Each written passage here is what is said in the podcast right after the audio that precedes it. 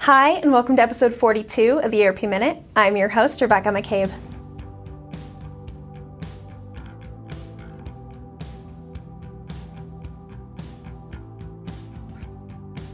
On June 1st, Oracle announced that all required antitrust approvals have been obtained for its proposed acquisition of Cerner, a leading provider of digital information systems used within hospitals and health systems.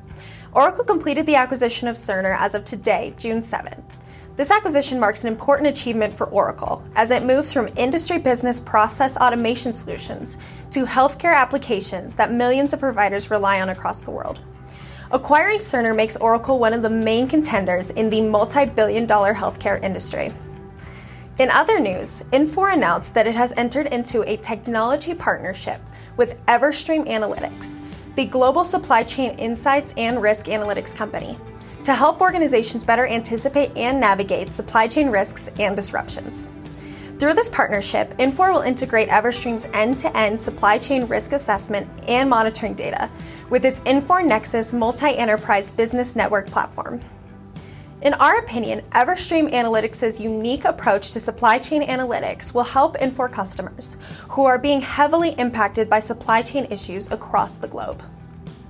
Finally, Salesforce announced results for its first quarter fiscal 2023 ended April 30th, 2022.